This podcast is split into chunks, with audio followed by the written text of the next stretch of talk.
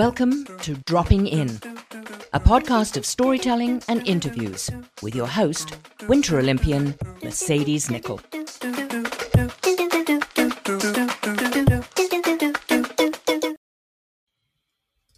Thank you so much for dropping in today. This is series 11, um, where I've gone to AI. I have had ChatGPT ask me questions in this 10 episode series out in the world right now, obviously in the news about AI. Um, it's November 25th, 2023. And uh, and I thought I'd get into it and see if this worked or not. I know I hadn't really just like given the listeners and viewers anything about me since episode one, and we're in the 90s right now. We're in the 93rd episode. So, um, this one will touch on challenges and triumphs. The previous ones, episode 90, I talked about early influences and beginnings. So, the beginning of my career, what I did as a younger kid, how I got to where I am now, uh, mentorship and influences in episode 91, training and preparation was the last episode in 90 two. So this is episode 93 challenges and triumphs. Now let's hope the chat, chat GPT asks me questions that I will be able to answer. Um, I have been doing the 10 rapid fire questions as I do with all my guests. So here we go. Uh, number one, preferred mode of transfer transportation. Do you prefer driving, biking, walking, or using public transportation? Fun fact I do use fair amount of public transportation. Um, it's really awesome. I live in Whistler, British Columbia, Canada, if you're new to listening. And uh, I have like a free bus right outside of my house. So, yeah, I use that when possible. Uh, if I have the time, I do love walking um, when I'm not like in a rush and I don't have to get a full sweat on. Um, but I sometimes that's too slow, so I'll jog. If if you know me, I'll do like jog tours. Um, around new places and also in my backyard uh, just gets a little faster and it keeps me a little bit fit because you know after retirement you gotta keep things tight people would say. I don't know if i'm tight or not. Anyways uh, i have a lot of preferred modes of transportation. Favorite outdoor activity. What outdoor activity do you enjoy most? Like hiking picnics or sports I I feel like I thought ChatGPT was getting to know me, but maybe not. Uh, obviously, I love snowboarding, but I do love. excuse me, I love golf. I'm like addicted to golf right now. It's a personal challenge for me. Morning beverage. Are you a coffee, tea, or juice person in the morning? Ha! None of the above um you don't want to see me on coffee.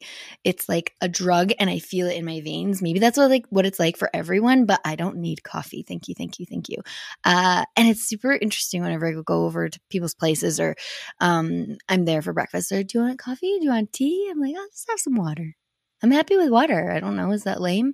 Um, I did talk with Kelly um, Booth about having like ashwagandha and um, cinnamon and and um, coriander, like all these things in the morning boost. And I do like kind of gets my uh, my stomach going.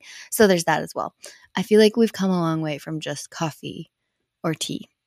Uh, favorite social media platform? Which social media platform do you find yourself using the most? That's funny. Um, I guess Instagram. I feel like I have like more conversations with people on Instagram there's so many ways to get in touch with people nowadays it's um it's becoming a little much i might like throw my phone away one day. Uh so yeah that was uh that was instagram my favorite social media platform. I try i wish i could say that i try not to be on social media that much but i do have a two hour limit timer on my phone and then it gives you the option like 15 more minutes and i'm like Ooh, 15 more minutes but it gauges like how long i've been on which which i like i appreciate that. Um five dream job as a child. What did you want to be when you were a child? And did you pursue that dream? I'd have to ask my parents what i what i wanted to be because I can't remember. Probably like a firefighter. No, I don't want to do that. I've learned that lesson. Uh, and then I guess like you go into snowboarding, and I Wasn't that young when I decided I want to be a snowboarder. So, sweet. Is that is that like a check? A check mark? uh, favorite type of cuisine. If you could eat one type of cuisine for the rest of your life, what would you eat? Something with a lot of things in it, so I could like separate it and um, not get sick of it. Like a Cobb salad with not ranch dressing. I don't know, because you got eggs, you got bacon, you got vegetables. I don't know. I guess that's weird. I've never thought about that before. uh, number, oh gosh, I hate this one. I this number seven, hidden talent. Do you have a hidden talent? I've had that one before and I said it was um, making a cup with my tongue. Hidden talent. Oh, um, maybe a lot of you don't know that when I was um, in high school, I pretty much graduated through art classes. But also, when I was recovering from my crash in 2014, I started painting again. So maybe that's a hidden talent that no one knows about. I do have a, an Instagram with all of my art on there at Mercedes Nicoll Art on Instagram. Uh, favorite fictional character. Who's your all time favorite fictional character from what books and movies? Fictional character. Oh, mm, um. Okay, I'm, i should tell you what is popping into my head, and I was like, mm, "Finding Nemo, mm, Princess Bride." I'm like just naming like my favorite movies. favorite fictional character. I did just watch Top Gun for like Top Gun Maverick for the millionth time. Um, could it be Maverick? Like, I mean, you learn a lot of lessons through him. I'm gonna go with that. Maverick. Uh, most relaxing activity. What's your go-to activity when you need to relax and unwind? I mean, probably reading a book. But I kind of get into reading books like real hard, so it's not that calming. So maybe it's watching like it is November 25th, maybe watching a Christmas movie. You can judge me. That's fine. That's totally fine.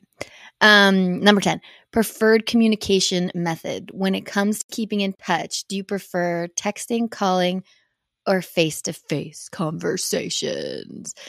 That's an interesting question. It depends on the day, really.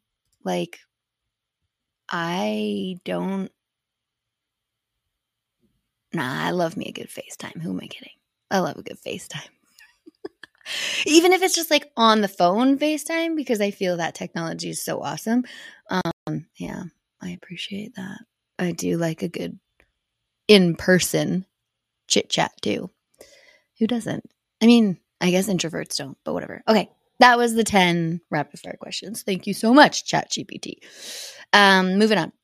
So, again, this series about challenges and triumphs throughout my snowboard career. And I can tell you that I had a lot of them.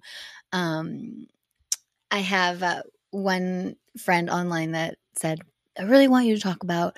Um, there were some challenges. I haven't even asked, like, looked at the questions yet, but um, I did almost switch to snowboarding for the UK a couple times. As you guys have heard, my parents are English, and I have um, I hold a passport for the UK, and I did almost switch to the UK a couple times. So hopefully, we get into that with these questions as well. Uh, all right. Ha- okay, navigating the sports system. Oh, how has the structure of snowboarding, the snowboarding sports system, influenced your career both positively and negatively? Well, I can tell you right now for free that at first it was very negative, and now that I've grown 20 years plus, um, beside and sort of working with Canada Snowboard, that it is getting more positive for sure. Um, the structure of it in the beginning, obviously, was a new sport. 98 was the first time that the um, Olympics had snowboarding in it. And getting into Canada snowboard, I kind of fell into it having gone from um, local competitions to provincial competitions to being asked to go to junior worlds and junior junior nationals and junior worlds and all of these events, and then um, I did have opportunities to film with guys in the backcountry, but I didn't really know what that meant at the time. They were like, "Come out with us," and I was like, "I don't understand what that means."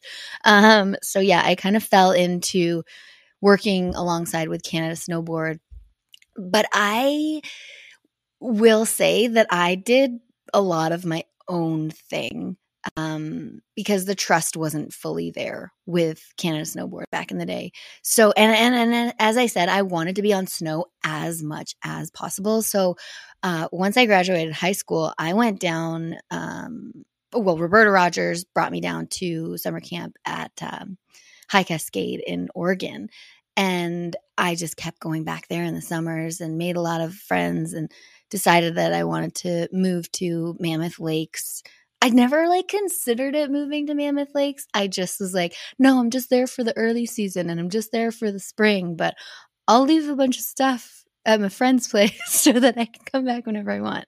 Um, yeah, no, I spent a lot of time down in in California because that's where the snow was, and uh, it wasn't really part of Canada Snowboard's plan and then it evolved into becoming part of Canada Snowboard's plan um, to have preseason there, which was pretty cool.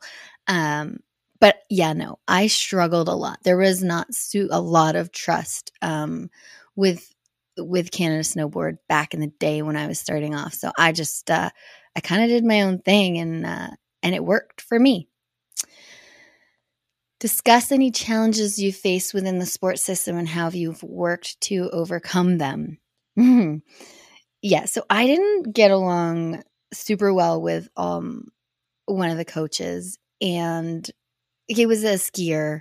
But now that I reflect back, he he had some really good positive things to bring into the team, but I went from getting coached by amazing snowboarders at um, Super Pipe Camp, all professional snowboarders that kind of knew what they were talking about, to having a skier telling us what to do. And I was like, I don't fully trust you. Thank you so much.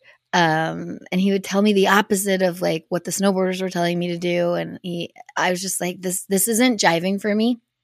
And, uh, worked with him for two winter Olympics and, um, made it through, but also again, as I said earlier, did my own thing because the trust wasn't fully there. I didn't fully buy into that. Um, and which is totally fine. Like, you're not going to love every coach that you get, and it is what it is.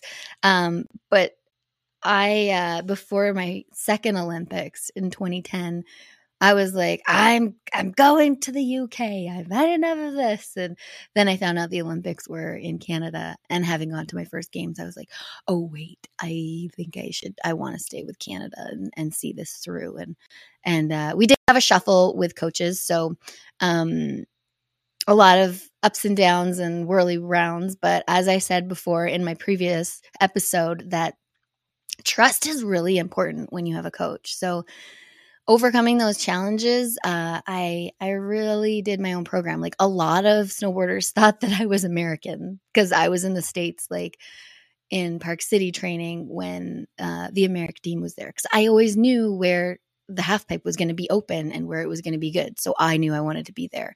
Um, that's just something that I I took on uh, on my own which is pretty wild. I didn't even have a coach. A lot of people like had their own personal coaches. I didn't have my pers- a personal coach. I just like wanted to do what I wanted to do and like it was really like like looking it was challenging because I didn't really have anyone super pushing me to do new tricks, but I knew I wanted to like perfect things that I had going.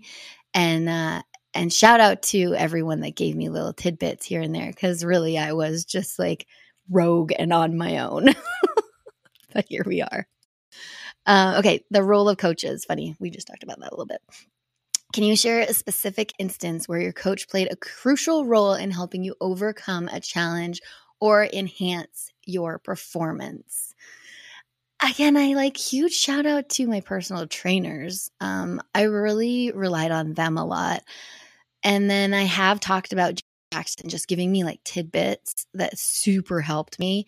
Um, and then I do want to talk about uh, my friend Tim Orr before. I, but I know I know the next episodes will get into the Olympics, but he helped me out um, and came out and coached me a day before the 2010 Olympics, and that every little tip that like when you trust in someone and you go for it, it, it helps so much. Like, you know, if you listen, you're only going to really take away like one or two things. And if you have a coach that's telling you like a plethora of things, like this, this, this, this, work on this, this, this, um, you're going to take away like one thing at a time and then you're going to build on that and then work through it.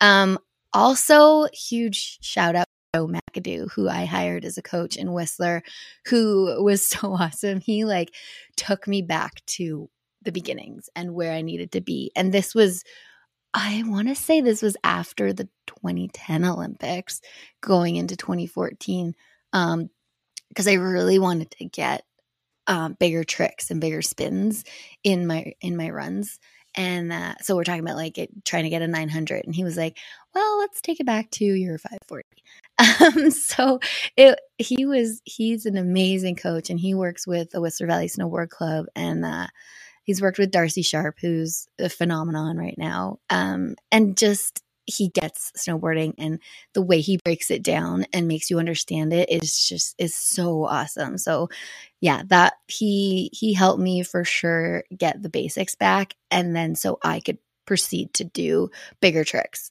Uh, that was awesome. So many good people out there. Like I like to think that I did it alone, but I really didn't. Uh, how do you collaborate with your coaches to set goals and strategies for your snowboard career?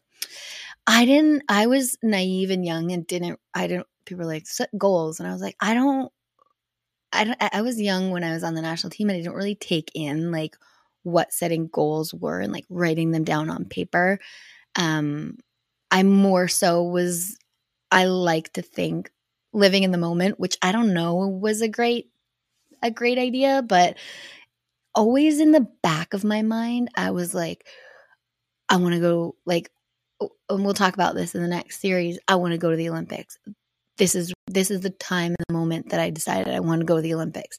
Um, X Games, yes, I want to go to X Games. Yes, I want to do this run, and and I think more so living in the moment with like the, those those were bigger goals, like the Olympics and X Games and World Championships. Those were bigger goals that were like always in the back of my head. But like when I was competing, it was I had a run that I wanted to do, and if the conditions permitted, then I was going to do it. But like you can't really get your mind set on a run that you're going to do because you don't know what the half pipe's going to be like. You don't know if it's going to permit you to be able to do the tricks in a certain way that you wanted to do them. Like say if I wanted to do a backside 540 on the first on the first hit, but like that wasn't working and I had to drop in front side. Um you had to be able to adapt. So setting goals in that essence of like at a contest if I wanted to do a run was kind of a wash because you just had to go with the flow.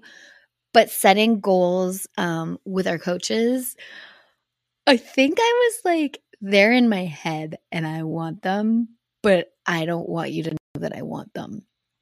And I don't want other people to know that I want them. And now, when you listen to everything, it's like write your goals down, set your intentions, do this, do that, tell people what you want, because then it'll come true. Uh, I was not there yet in that mind frame for sure.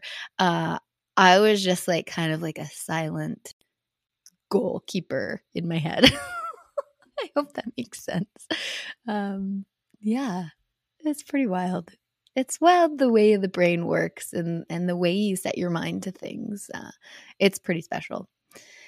Uh, okay, that was coaches. Okay, sponsorship and support. How have your relationships with sponsors evolved over the course of your career and how do they contribute to your success? Well, I was lucky. Like, again, I'll go back to I started snowboarding in the mid 90s into the 2000s and beyond. Um, it was the heyday for snowboarding, and um, I had some amazing sponsors. I had um, Powder Room Outerwear for like 10 years and I loved that crew and I wish that it was still the same crew because we had so much fun. We I'll just like give you a for instance. Um their clothes went from like okay to like great in the end. I was like I'm still wearing some of the stuff. It's it's it's awesome. Um we would every year have to do a photo shoot for the catalog. And and I now looking back and not knowing what other companies did. Other com- well, I didn't know back then that other companies would hire models to do this, but Powder Room and Ripzone would have the athletes in their catalogs. Mind blowing, weird. Why wouldn't you do that? So awesome. But it always interfered. We would always have in December when the first World Cup was happening and it was like part of my contract. I had to go and do this this catalog shoot, which was always so much fun. Like our first one was in Germany. Um and we we flew there and I mean, we partied, but we got the shots and we're standing in like Germany just like under amazing buildings wearing snowboard gear looking like sore thumbs but it was super fun um we we went and we went to uh, Vegas a couple times. We went to the Lights Graveyard in Vegas, and then our final one, which was kind of my most favorite. I remember we were. This is in Vegas too, and the theme was for. The theme was weddings, so we went to all the chapels in Vegas um, in the girls' catalog, the brides were wearing the um, outerwear and the men were dressed as grooms. And then we had these were all teammates. It was so awesome. And then we had like bridesmaids and groomsmen and all of that. And so all of the kits, we are standing like we're getting married. And uh and then vice versa in the men. So we were all in wedding dresses and then or bridesmaids dresses and the guys were in their outerwear. It was like the most bonkers cool idea that we've ever had. And I remember being in Vegas and being like down there for 10 days and uh and I was like I didn't really drink that much. Like that was a mellow trip 10 days. I could do 10 days in Vegas. And then I got on the plane I'm like Mercedes, you had 10 martinis today. Get out of Vegas. I don't know what happens there. It's like wild. But uh yeah, no, we had like such a good time. But we had to like literally fly back from wherever we were in the world and go to um Colorado and compete like the next day. And that competition always fell on my birthday. So I don't really haven't really celebrated my birthdays. Um everyone else in the world, but it is. So, yeah, I had amazing sponsors. I rode for Option Snowboards, Canadian company. We talked about that. so, my board got stolen. It was an option. I got given a pro deal on a snowboard, and then I ended up riding for Option. Um, I rode an option board in my first uh, Winter Olympics. And then uh, I started riding for Drake and Northwave. Uh, bindings, uh, Northwave boots and uh, Drake snowboards. Loved them so much. Uh, then I uh, ended up riding for Flow for a while. Had such a fun time on that team with Andrew Muddy as the uh, team manager, Scotty Lago, um, Antti Autti, like Tim Humphreys. Like super fun team to be on. We did a trip to Argentina that I loved. Um, and I wore road for IS eyewear for like ever until I switched over to uh, Smith in the later years. But yeah, IS, they were so good to me. Brad Martin was on them as well. And uh, shout out to Carl. Thank you for taking care of us because we always had to get specific um, goggles or straps made for the Olympics so that we wouldn't have to put like duct tape over them because at the Olympics, there's like strict rules on all of that. Uh, yeah, so my sponsors were so awesome. I like I had a ball with um, all of them and really couldn't have done it without them because I had travel budget and I was getting paid to snowboard. It was it was awesome. Huge shout out. Uh, balancing world champs and X Games. I did ask ChatGPT to talk about this because uh, a lot of people like it. The snowboard industry has changed a lot, and and we were talking about Canada Snowboard earlier. Back in the day, uh, we had to choose world championships with FIS fell at the same time as the X Games in the States. So one is like a very like just in layman's terms, one is X Games is for your sponsors, and then World Championships um, for an athlete in Canada is where you get your funding for two years if you do well at, at those games. So it's it was a hard pill to swallow as to which one I was going to choose being a Canadian at X Games is a lot different than being an American because I had Canadian sponsors. I didn't have like the lodging and everything. Oh, I dude, shout out to Runky because I also rode for K2 and Velvet like way before. Um and he he helped me out and that was cool to be on that team at X Games cuz there was like somewhere to stay uh, with the team. Um, but when I would go to World Championships, you're, you're with Team Canada, and that's kind of sorted out.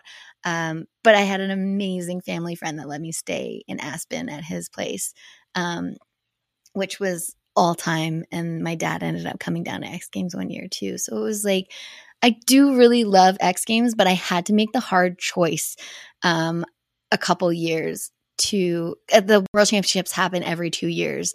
And uh, and i had to make that choice to go to uh, world champs to get my government funding just so i could have like a little bit more security um, to do what i loved to do uh, and get that that money coming in. But it sucked. I hated choosing between it. And the reason i brought in canada snowboard is because when you were trying to qualify for the olympics it wasn't on the list of of competitions that they saw as an entity to get you to the Olympics, and now they do. So a lot has changed for the better, um, and the point system it, it it just it makes a lot more sense now. So I'm really dating myself, aren't I? okay. Can you recall a specific instant where prioritizing one competition over another had a significant impact on your career? Yeah, I just talked about that. Um, I did end up getting the government funding. And then some, a couple times, uh, I remember this one specifically. We were in Korea. It was leading up to 2010. We had a film crew with us uh, from MTV and CTV, and they were filming I think I've talked about this before. They were filming a reality TV show of us. Um, it ended up being called Over the Bolts. And if you try and find it online, I don't think you can, but I have the DVDs um, behind me. and all my friends want to watch it. I'm like, I have never watched it. I, I, I don't know. Um, I think people used to do like drinking games to it before the Olympics or something. Um, the, I don't even know where I went with that. Why? Okay. Uh, we were in Korea. The film crew was there, and uh, and I had I had Flow um, had sent me a new snowboard. And because you always want to be on like the next year's gear so you can get photographed in it and everything. And my board was not performing. I was like, I don't know what is going on here, but I am not doing well. I ended up crying on camera. I don't know if they put that in the show, but I was like so devastated. I got 19th. I had to get 16th to get the government funding. There's a lot of pressure at, at those um, at that competition. And um and I was like pissed and sad. And then I I remember emailing Flow being like, What happened here? They're like, Oh, that that that there's like that board is like not an actual real like there's nothing good in it. And I was like, Oh my god. I was so mad. So the first thing you learn in your coaching um, certification is your equipment really matters. Uh, yeah, that was a little bit of a bobble there.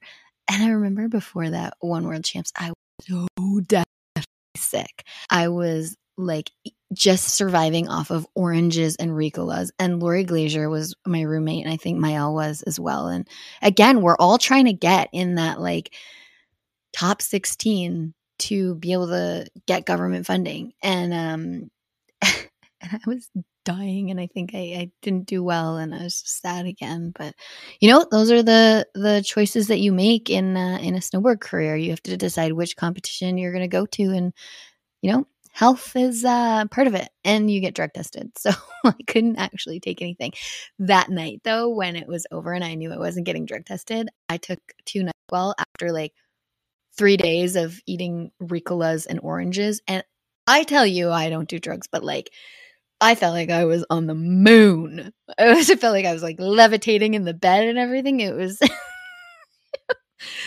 NyQuil, the night nurse. She really got me. okay, that was X Games and uh, World Champs. Dealing with high stakes. Discuss the pressure associated with competing at high profile events. How did you manage this stress and stay focused during competitions like X Games?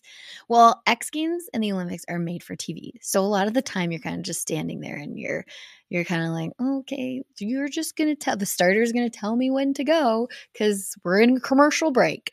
Um staying calm. I think again that has to do with like my training and preparation where i'm like i just want to a good time i want to have like the giggles and like enjoy what i'm doing and get in the zone um, and when I zone in the half pipe, I like couldn't hear the crowd. I couldn't hear anything. You're just focused in on those tricks. So, um, yeah, dealing with that pressure, it's yeah, you get the butterflies, but you just kind of take like also deep breaths. I know if I was like freaking out, I would do that like that um yoga breathing where you have one finger or thumb on nose and then like your third finger, your middle finger on your on your other nose and breathe in one side and up and then breathe out the other side.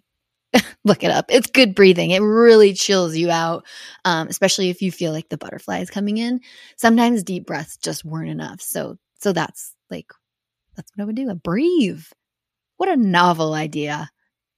Uh, learning from defeat, reflecting on your career, career, can you share a defeat or disappointment that ultimately led to valuable lessons and improvements? Well, I talked about that time in Korea and I was so devastated. But then you find out that are, there are different ways to um, get funding um, to keep doing what you love. And I mean, now it's so funny. I freaking like I love getting older because I look back on all these things and I look at like me playing golf now and I'll play golf with my dad and we'll be in a competition together and he'll get so serious, so serious. And I'm like, Dad, uh, we are just here to have fun. Like, let's chill out. Because for me, I, I haven't gotten into the rhythm of golf of being like, overly competitive. If I have a bad shot, like I can still laugh about it because I can see that like determination and passion in my dad. And I'm like, oh, that's what I was in snowboarding. Like I was that person and it's not always a good thing like i was i was talking to um, a family friend in mexico about this and she's like she's 83 an amazing golfer june and she's like i always wanted that like dedication and like that ability to to be competitive but she just doesn't have it. And i was like i don't know that it's like always a good thing. Like i'm not always my best self when i was competing like that. And i and i and i feel bad for my teammates because yes i'm competing against them but i'm competing with them but they have to deal with the emotions that come with setbacks um, even if they're thriving it's just like such an odd environment to be in because it's an emotional roller coaster and when it doesn't go your way you can kind of be a horrible human and I like to think, and I'll I'll have to talk to my I'll have to, I should do a series with all my teammates. Um, I did have Kaylin on here, and I've had Dom on, but we haven't talked about snowboarding back in the day, um, and what it was like to all live together. Oh, that's pretty vulnerable, but yeah, that's what it is. You're like putting everything on the line to do your best, and when the outcome doesn't go your way, it's devastating. It sucks. But you know what? back in the day, we had another comp- competition to go to like the next weekend. So you kind of brushed it off and went on to the next. I guess that's how you uh, you deal with defeat and have a little a lot of hugs from Dom Vallée. support network. Oh, that's so funny that we just talked about that. Okay. How important is the support of friends and family in navigating the challenges and celebrating the triumphs in your snowboard journey? I didn't even read that before but we just talked about that. Um, my family was my family on the road. Who wherever I was, whichever group of friends I was with, if I was at High Cascade, I had that group of friends and I loved them through and through. If I was on the road with my teammates, um, we went through a fair amount of teammates. I had Lori Glazier um, on the team with me. She retired. And then I had Maëlle Ricker. She went to uh, snowboard cross. I had Sarah Conrad. She came to two Olympics with me. Um, then I had the young guns, Kaylin and Alex coming up. Um, and I had Dom Vallée. It's just like, and the boys, like, well, Brad seemed to be there forever. We went to three Olympics together. But I mean, I had um, Trevor Andrews on the team, it, like such amazing humans to have in your support um, system. Michalchuk, we went on trips with Michalchuk, like it was very very cool. And then and then we got the young gun derek who's just retired now and he's coaching. So yeah it was like a long amazing career with such wonderful humans. And then i also got to like be around all the other nations holly crawford torah bright kelly clark gretchen bleiler like we we were all friends but competing against each other. And that's what I loved about snowboarding is like, yes, we're competing against each other, but we also want everyone to do well. Uh, so yeah, such an amazing support network. I don't talk about my family that much because um, my dad really just came to X Games with me and a couple competitions. My mom's only really watched me at one World Championships, which happened to be in Whistler, so she couldn't get away from that. Uh, and then she came to three of my four uh, Winter Olympics. So wild. uh, injury and comebacks. Let's talk about that in uh, in the next episode. I don't want to keep you guys here too long, uh, and I want you to know that the next epi- episodes, episode ninety four and ninety five, are about my Olympic journey. So I'm going to split that into two episodes, part one and part two, because not everyone goes to four Olympics, and that's a lot to cover. minutes. Um, career milestones. Highlight a specific milestone in your career that you considered a major triumph. How did you celebrate and reflect that achievement? Okay, this I will tell you. 2010 Olympics um, was my best Olympics. You would think that would be highlight. No, the highlight was we went to um, we, me, myself, and I, uh, joined by other competitors that were also there right after those games, there was Euro X Games in Tignes. And again, shout out to my parents, uh, family friends. I got to stay in an apartment there. Um, this is what I did. You'll find out more about it in the next episode.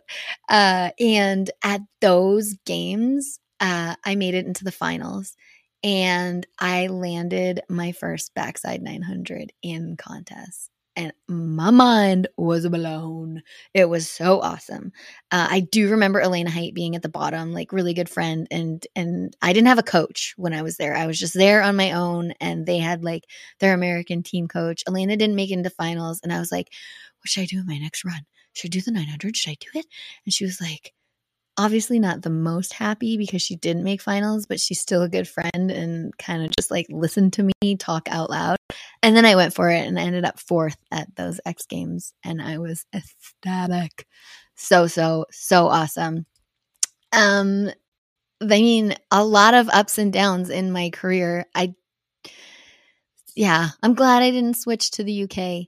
Um, I do love competing for Canada, and the sports system is difficult. I currently, for the past seven years, have been uh, chair and help building the Athletes Council for Canada Snowboard. That's why I think it's getting a lot better because they're actually listening to the athletes and what they want and things to make it better for athletes. Um, that's my give back to Canada Snowboard.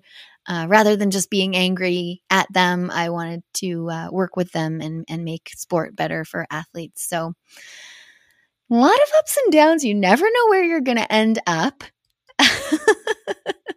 I will be talking about um, how I wanted to go to the Olympics and everything Olympics in the next two episodes. So, thank you so much for dropping in today with my challenges and triumphs uh, of my snowboard career. I know there's much more to share ask me questions, hit me up on Instagram and Facebook at Dropping In with Mercedes or on Twitter at Mercedes Nicoll. Uh, you can always pop by the website, put in a comment that is droppingin.com, dropping in with Mercedes.com. And uh, don't forget to head over to Crier Media because there's a lot of fun blogs on there. Dean Blundell is a character. Uh, and you can also see past episodes um, of mine on there And uh, thank you, thank you so much for dropping in today. I really appreciate all of you.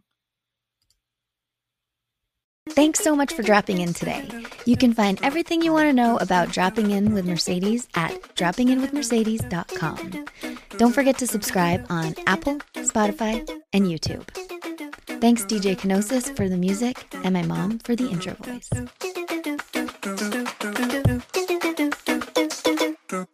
do do do do do do do do do do do do do do do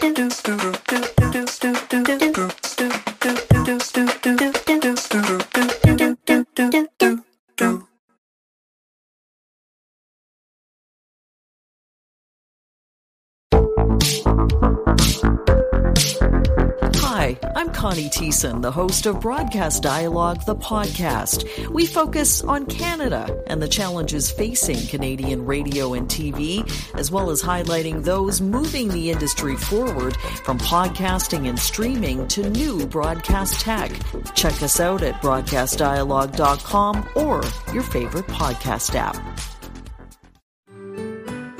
I'm Andrea Askowitz. And I'm Allison Langer. And we are the hosts of Writing Class Radio, a podcast, but we are so much more. We have writing classes. So if you are looking for live online classes where you can join a community, write to a prompt, get feedback, and get better, check out all our classes at writingclassradio.com. And listen to our podcast wherever you get your podcasts and at writingclassradio.com.